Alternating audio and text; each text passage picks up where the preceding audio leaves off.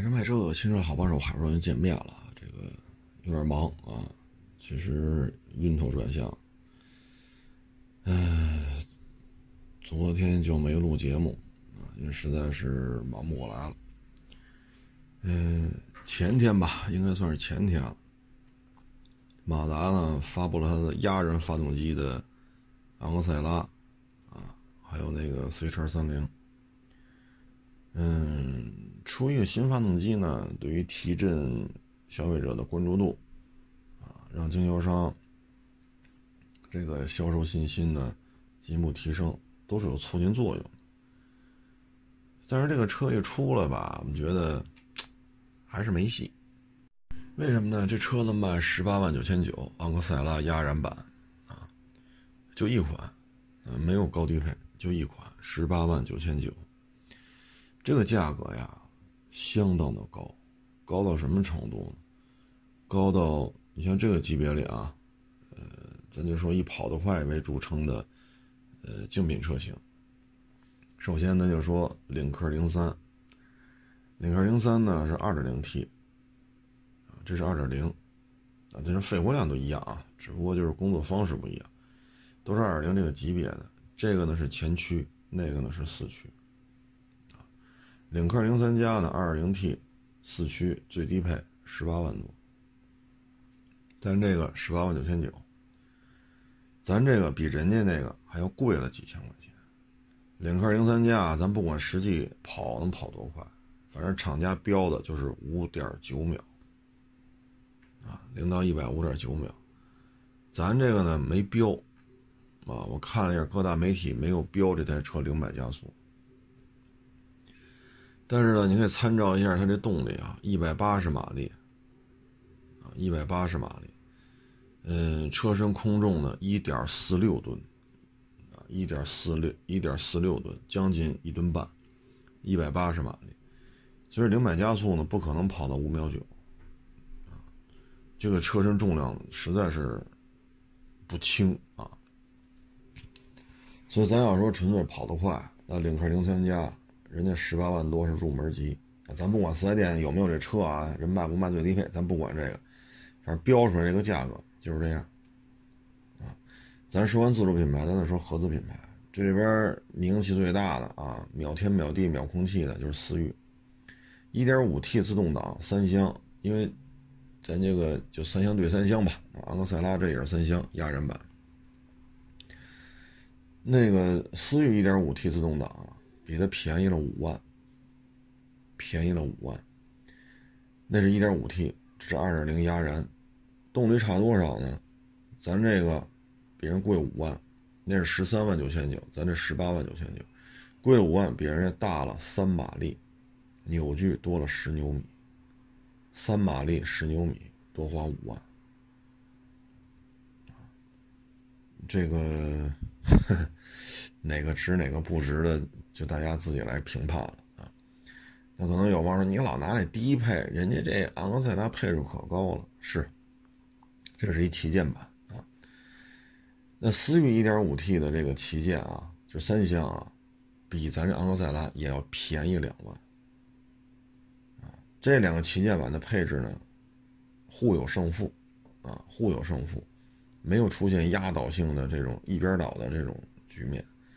就是双方的配置优势呢，呃，有高有低啊，但是人家也便宜两万，而且呢，思域 1.5T，因为它的价格比较高，所以呢，店里优惠也也比较大，啊，也就是说你实际提车的话，就不是十六万九千九了，啊，它的优惠幅度是在这摆着的，所以看账面上，人家思域比这个便宜两万，实际上便宜会更多。这样的话，大家看出来了，就是你倒腾来倒腾去，最后你能提供给消费者的是什么？你这车便宜吗？不便宜。你跑得快吗？好像这价位里，像领克零三加这样的，你也不敢说你比人跑得快。就你这一百八十马力，一点四六吨的空车重量，你敢说你比人跑得快吗？人家敢标上五秒九，啊！跑得到跑不到，人敢标上，咱这不敢，啊。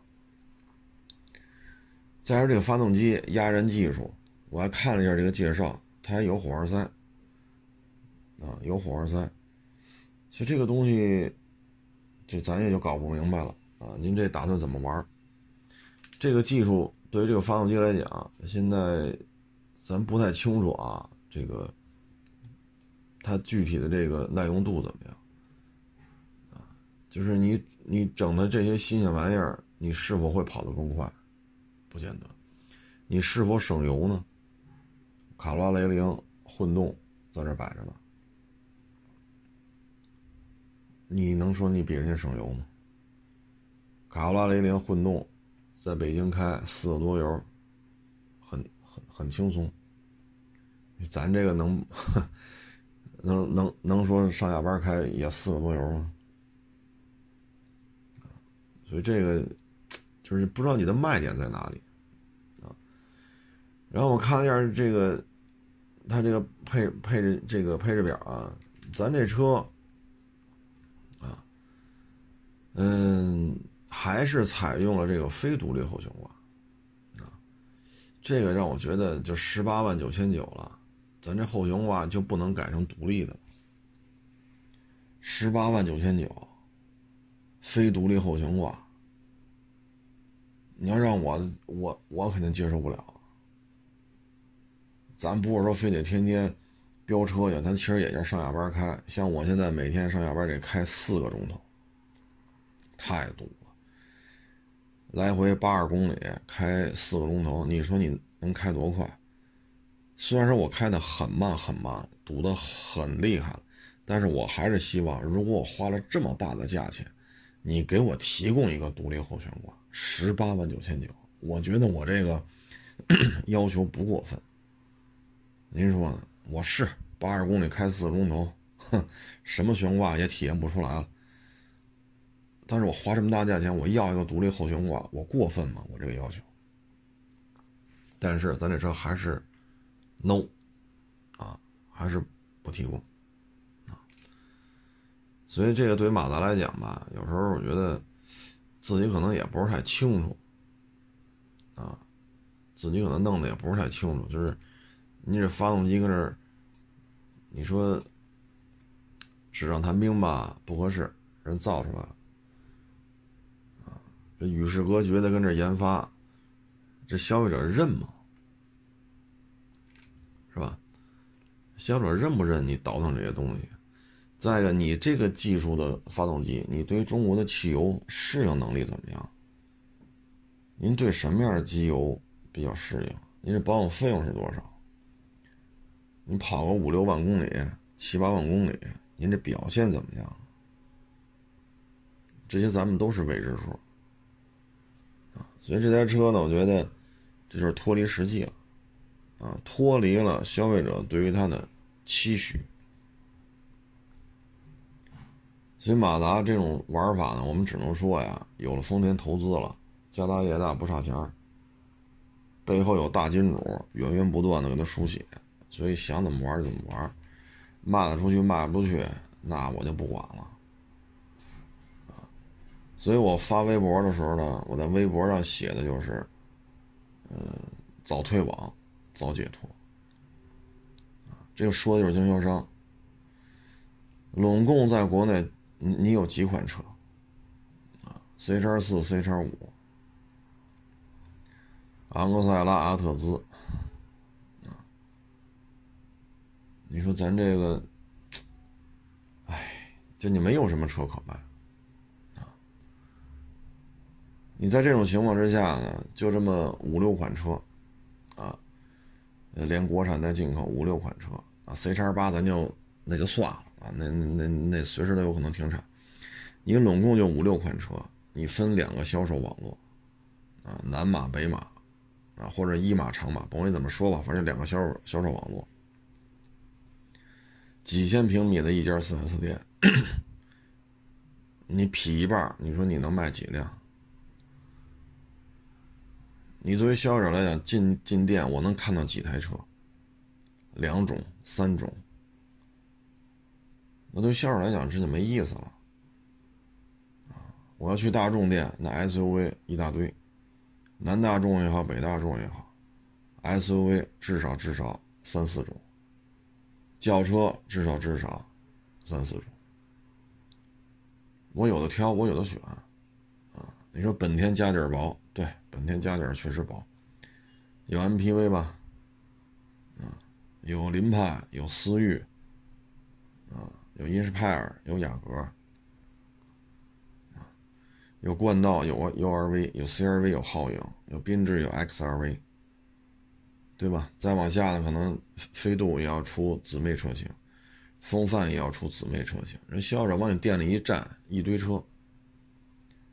咱们这个真是就这么瞎折腾啊，就完全将经销商的难处根本就不予考虑。我说句糙话啊，就你们家这帮经销商爱死不死，主机厂就没拿你们当回事儿，就这么瞎折腾。你对经销商来讲，你说怎么办？店面租金？几千平米啊！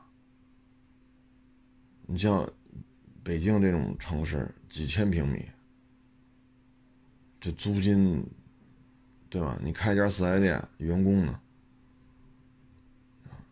你就这么几台车，而且没有一个卖的好的，一个月能卖到五千台以上，哎呦喂，那就得欢呼雀跃了。没有一个卖的好的，说随便找一个说。能卖个一两万的，这真够呛。就昂克赛拉，时不时的能奔到八千、一万。就昂克赛拉有这个成绩啊，其他的都不行。所以这经销商真是太倒霉了。哎，跟着马达混的经销商还有几个能挣着钱的？所以主机厂这么折腾，你对于国内的这些投资人来讲，这些投资人可都是咱们，咱们的钱，就是咱们中国这些老百姓投的钱，这就废了，啊，这就废了，没车可卖，今年没有，明年也没有，怎么混？啊，怎么混？所以这个，我觉得早退网早解脱。三四月份的时候，疫情最严重的时候，就已经有一波经销商要退网。我觉得那波经销商退了之后太明智了，啊，如果能把门脸改喽，是吧？拿个丰田，拿个本田，或者弄个长城，弄个吉利，啊，如果能把店面改成这样的话，那还是值得期待。否则的话，真是马达这么干呢，我们只能说啊，从厂家的角度来讲。汽车技术的进步需要有些人作为一个先吃螃蟹的人，需要有些人在不同的领域进行各种各样不见得有回报的尝试。这么说是没有问题的，确实需要这些先行者。但是现在马达这个先行者呢，不是在考虑说自负盈亏的情况下，我进行一些尝试。他现在就完全有了丰田书写之后，就爱谁谁了。已经不按市场规律去做，那你可以这么干，你有丰田书写，那这些经销商呢？经销商的谁管呀？啊，所以我觉得这个，喜欢就好。您愿意花十八万九千九买昂克赛拉，那您就得了啊。咱也不知道这车的卖点在哪，这么老贵，省油吗？就刚才说的，我再捋一遍啊。就刚才说，你省油吗？十八万九千九，你的油耗跑不过卡罗拉雷拉，卡卡罗拉雷凌啊，人家上下班开就堵成这样，四个多，你跑得快吗？自主品牌领克零三加，这个你怎么比？五秒九，思域它现在也不公布，昂克赛拉不公布零百加速，所以咱也不清楚能不能比思域跑得快。你比如跑得快一点儿，我觉得还是有这种可能性。啊，具体看厂家公布以及媒体测试啊，但是思域全系都比你便宜啊，三厢大顶配便宜两万，三厢自动挡最低配便宜五万，这还没说店里的实际优惠呢。啊，你说你个儿大吗？轩逸呀、朗逸呀，人家后排比你这大，然后你用了这么多新技术，你的持有成本你这台发动机的耐用度，谁也不知道啊。反正大致就评价就是没评价。主机厂对于新技术研发可歌可泣，得点个赞啊！但是脱离了市场的实际需求，那这怎么评价就看各位听众朋友您的这种感受。呃，然后就是这观致啊，观致七啊，陆陆续续爆出来它全新的这个观致七的一些参数。我看完了之后，我觉着不大对劲。我一直以为啊，观致七。是比观致五大一个级别的车型，结果我一看，特别是我看了看两台车那后悬挂那照片，就媒体发布的啊，两台后悬挂啊，从照片上看一模一样，啊，真是一模一样，不是说结构啊，就说你整个悬挂感觉就是完全一样的，这个啊参数什么都一样。当然我没拿尺子量啊，咱也没拆下来说这个拆下来装那上能不能装，这咱没做这种测试。但你就看照片，真的是一模一样。然后呢，轴距呢，观致五两米七一，咱这个两米七二啊。长宽高呢，肯定不一样啊，但是长宽高这个差距啊，微乎其微。所以我一看吧，这观致七它就是一观致五的一个精进版。啊但是这个，你精进咱没问题，可是你观致七的起步价要比观致五的起步价便宜三万，所以有人我们可以理解，就是你相当于中期改款，啊，相当于观致五的中期改款，但是为了打开市场，自降身价三万，可能也觉得这样不好，负面东西太多，您就给起了个名儿叫观致七。啊就这我真是没看出什么新鲜的了。有网友说这发动机可好了，啊，这发动机全新的，这发动机技术含量我勒个去高的不得了，啊，叫宝马王子。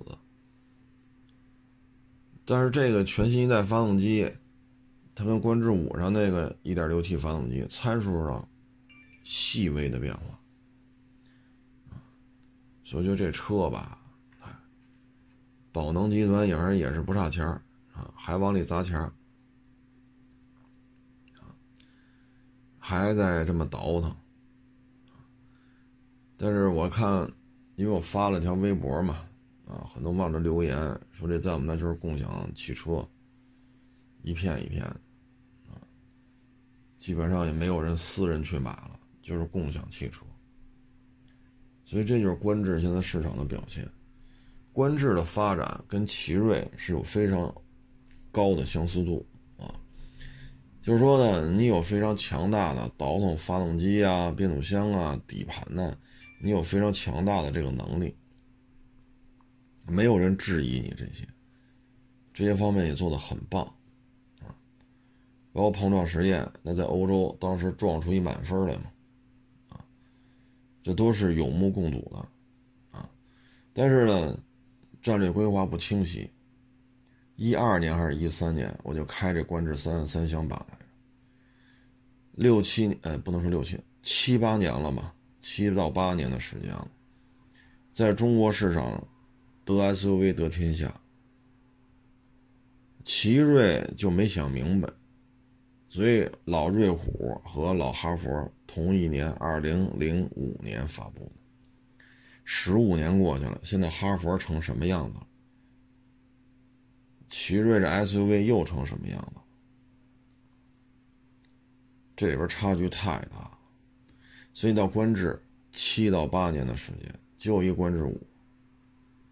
是我这企业也没钱，这那那这，但是你当时的规划，你为什么就不多弄点 SUV 出来？你像类似于虎八这么大个的，对吧？你体型再大点所以就是说，这奇瑞脑子不清楚，现在这观致跟奇瑞没关系了，早早的就给骂，接受这宝能也是没，哎，当然了，宝能宝能可能没有奇瑞这个研发力量，所以你让他再搞一个，比如轴距从两米七一变成两米八，啊，或者两米八多一点，大一级别的 SUV，可能以宝能的研发实力也有难度，啊，但甭管是谁的原因吧，总体看，观致的这个车型研发，不论是奇瑞时代，还是宝能时代，都是战略上的失误，啊，哎，奇瑞啊，真是。就是有点跟马自达相似啊，但是奇瑞没有人给他输血呀，完全靠地方政府的扶持。然后比如说自动变速箱团队卖了，股份卖了，啊，这个那那这个，马达呢是有丰田输血，啊，所以奇瑞现在这个弄了一堆，啊，但是老是跟市场脱节。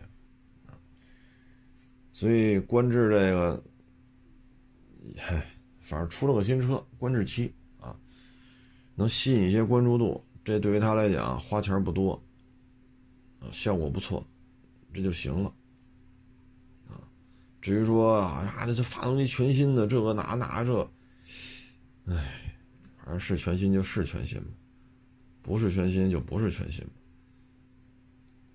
是不是全新的？您说对于这台车？意义大吗？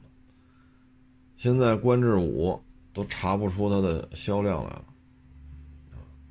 我也不太清楚观致五一个月还能卖多少台。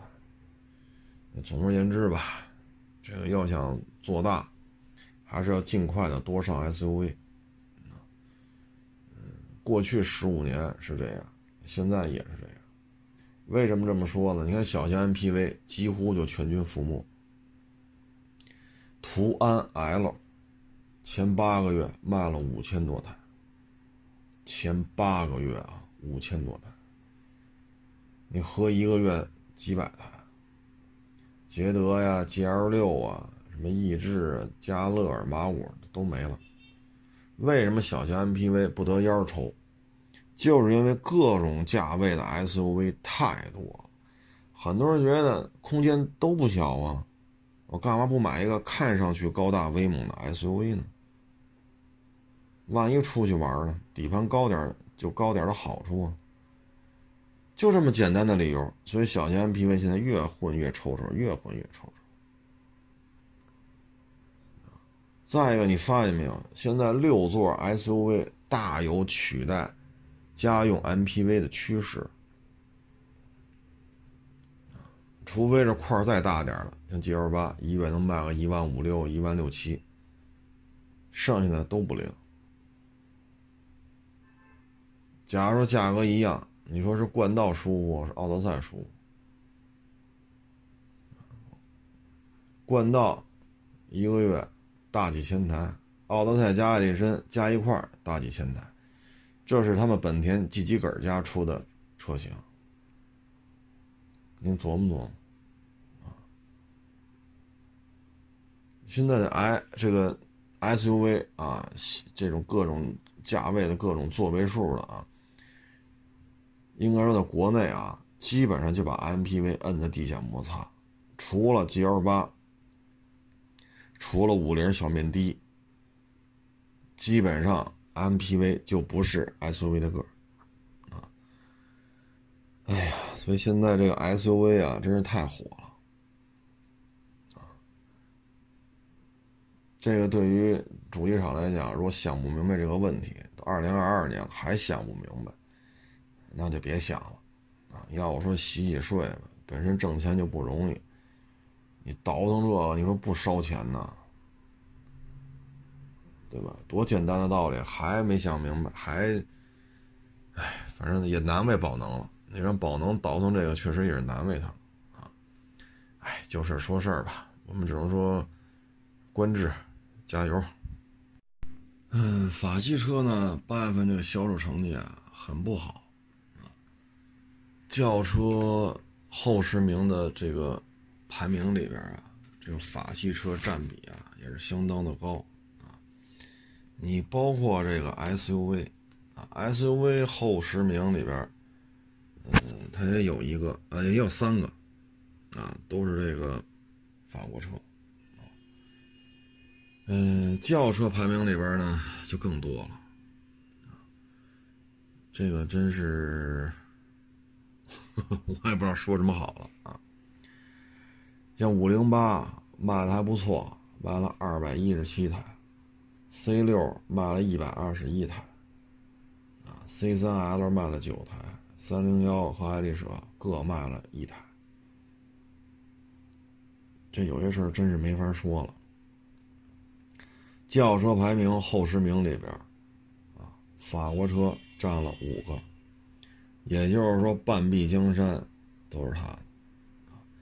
SUV 这里边十台车后十名有仨都是它的：C4 Aircross、C3 x R、DS 七。所以咱这个车型啊，大面积的滞销。啊这个，唉，你要说别的厂家说搞不明白是吧？说您这个没上 SUV，咱这个还真不能这么说啊！咱这 SUV 正经八百还真没少上！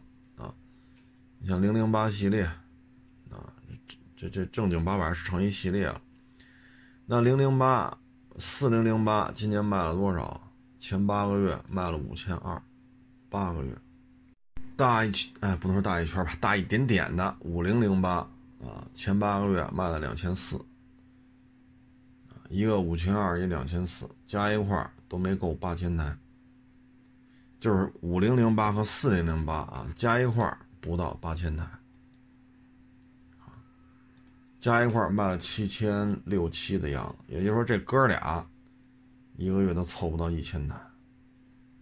当然，它还有更更多 SUV 啊，二零零八、三零零八，但是通过这也能看得出来，真的是卖不动啊！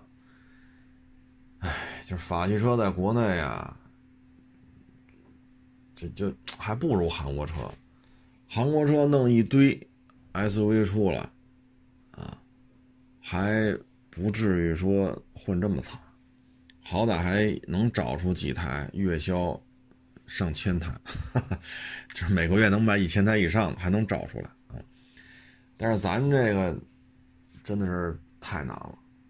那有一网友说：“你说这车贵，便宜就好办了。”各位啊，二零零八和三零零八就没法看了。二零零八今年卖了七百多台，八个月啊，七百多台。您说咱这成绩还有法看吗？三零零八今年的销售量零，去年一九年三零零八卖了两千六，一九年一年标致三零零八卖了两千六，今年为零，厂家已经放弃这车了，所以你现在呢，二零零八、四零零八、五零零八仨车加一块。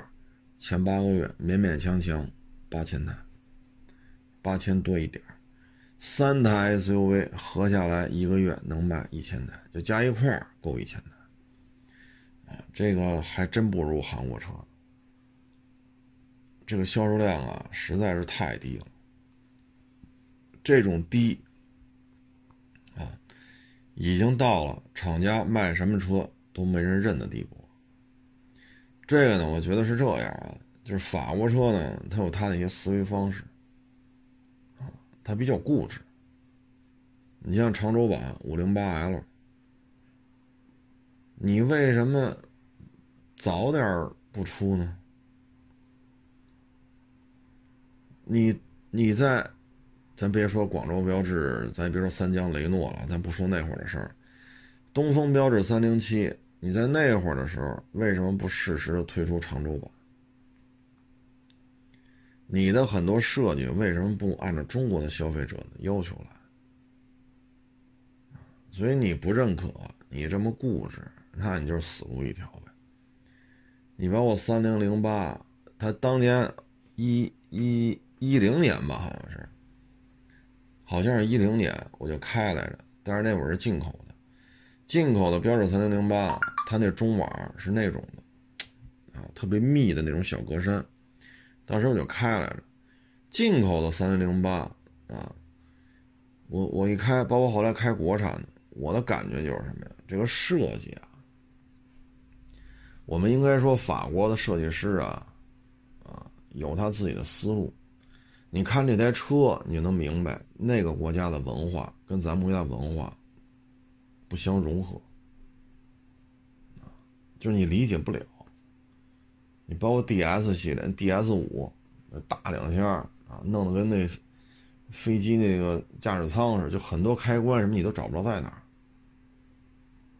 然后你说那么大个一两厢车，你空间大吗？一般，太一般了。D S 五的尺寸啊，跟这个小型 M P V 啊差不了多少，咱就看尺寸啊。但座舱空间，你往里一看，你觉得哎呦，这就这就一般了啊。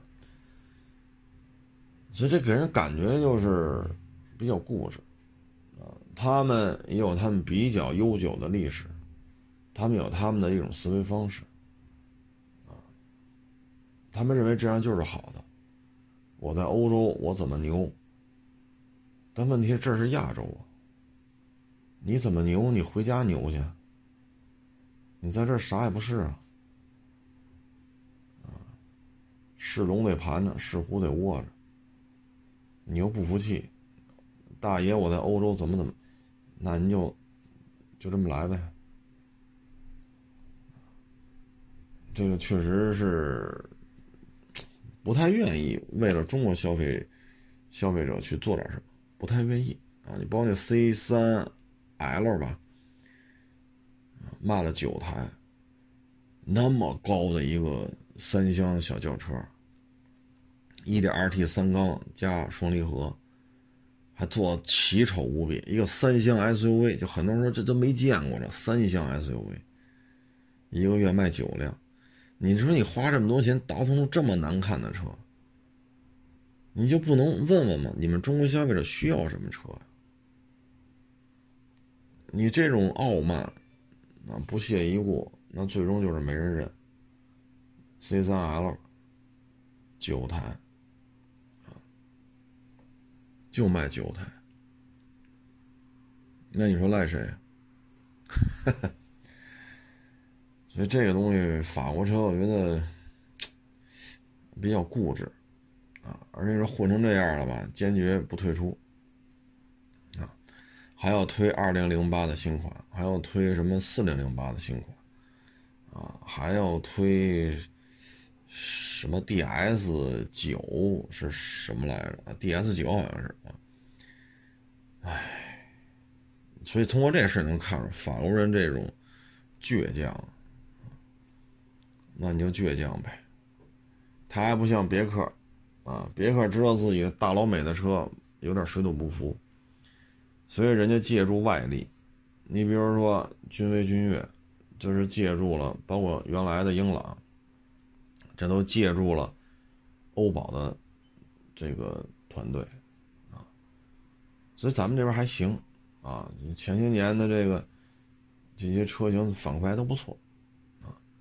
然后包括泛亚，啊，泛亚是以中国人为主的一个设计团队，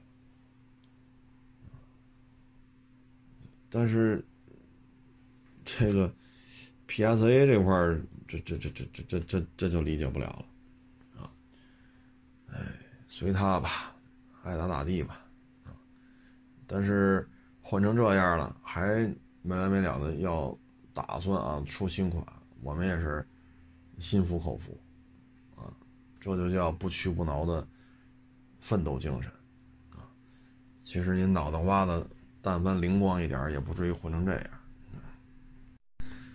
哎，最近吧，因为这个喷漆啊受到一些影响，因为那霸道二七收了这么长时间了，这喷漆这事儿现在解决不了，啊，宝马二是。